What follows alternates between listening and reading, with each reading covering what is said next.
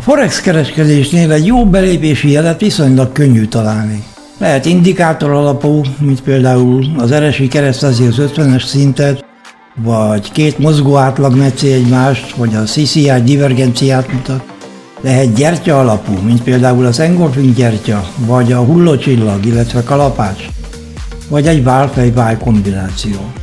De van stratégia, aminek valamilyen matematikai elmélet az alapja, mint például a Renko vagy a Martingale stratégia. De a neheze ezután következik, nevezetesen az exit stratégia, vagyis mikor zárjuk a trédet. A belépési jel ugyanis nem mondja meg nekünk, hogy meddig fog menni az adott irányba az árfolyam, néha 10 pip, néha 100, ez teljesen változó. Az évek során nálam a Fibonacci törvényből származó célmeghatározás vált be a legjobban. Az a tapasztalat, hogy egy trenden belül a korrekciók valamelyik Fibonacci szintnél vannak, vagyis vagy a 38,2%-nál, vagy az 50%-nál, vagy a 61,8%-nál. Na most néha csak egy szint veri vissza az árfolyamot, tehát csak egy korrekció van, de van, amikor kettő, vagy akár három is. Ha tehát látjuk, hogy az árfolyam megindult valamerre, meg kell várjuk, amíg az első korrekció létre nem jön. Most már csak, idézőjelbe téve azt kell eldöntenünk, hogy ez a korrekció vajon melyik Fibó szintnek felel majd meg, amikor a trend végződik. Ha az első korrekciót látjuk, akkor az valószínűleg a kész trend 38,2%-ánál van, de ez nem biztos, ugyanis attól is függ, milyen messze van a trend kezdetétől, vagyis a nullás értéktől. Ha a környező mozgásokhoz képest a korrekció kezdete közel van a nullához, akkor nagy valószínűséggel tényleg a 38,2%-nál tartunk.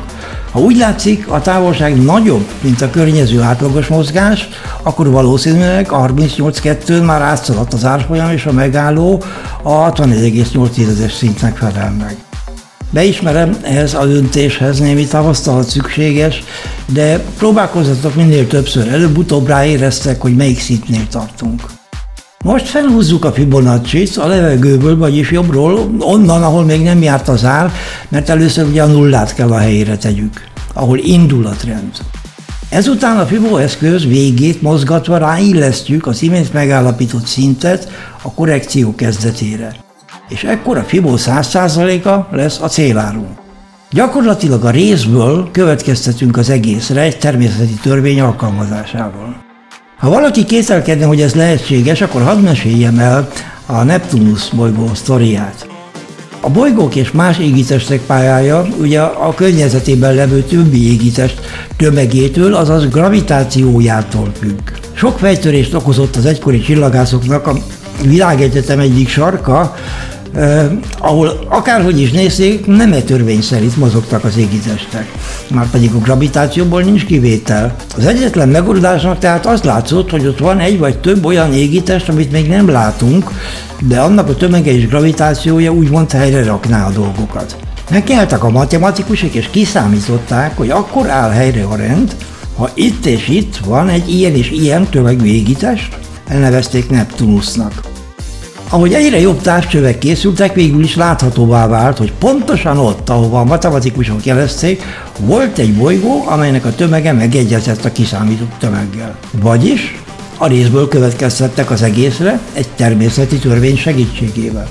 Pontosan ezt csináljuk mi is, amikor felismerni véljük, hogy a korrekció kezdete mondjuk 38,2-es szint. Más még nem látunk, de mégis a Fibonacci megmondja nekünk, hol lesz a 100%, vagyis a célár. Összefoglalva tehát tudjuk, hogy technikai értelemben egy trendben legalább egy korrekció van, néha kettő, néha három. Tudjuk azt is, hogy a korrekciók általában a készrend valamelyik Fibonacci szintjénél vannak, így a részből következtetünk az egészre.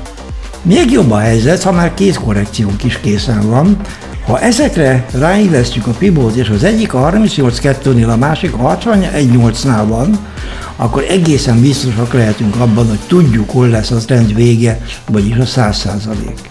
Na most én tudom, lehet, hogy az ábrák nélkül csak így elmondva nehezen érthető dolog, de gyertek hozzám mentorálásra, és akkor megtanítalak rá benneteket. Hogyha tetszik, amíg hallottatok, akkor kövessétek csatornánkat valamelyik podcast szolgáltatónál, a viszonthallásra.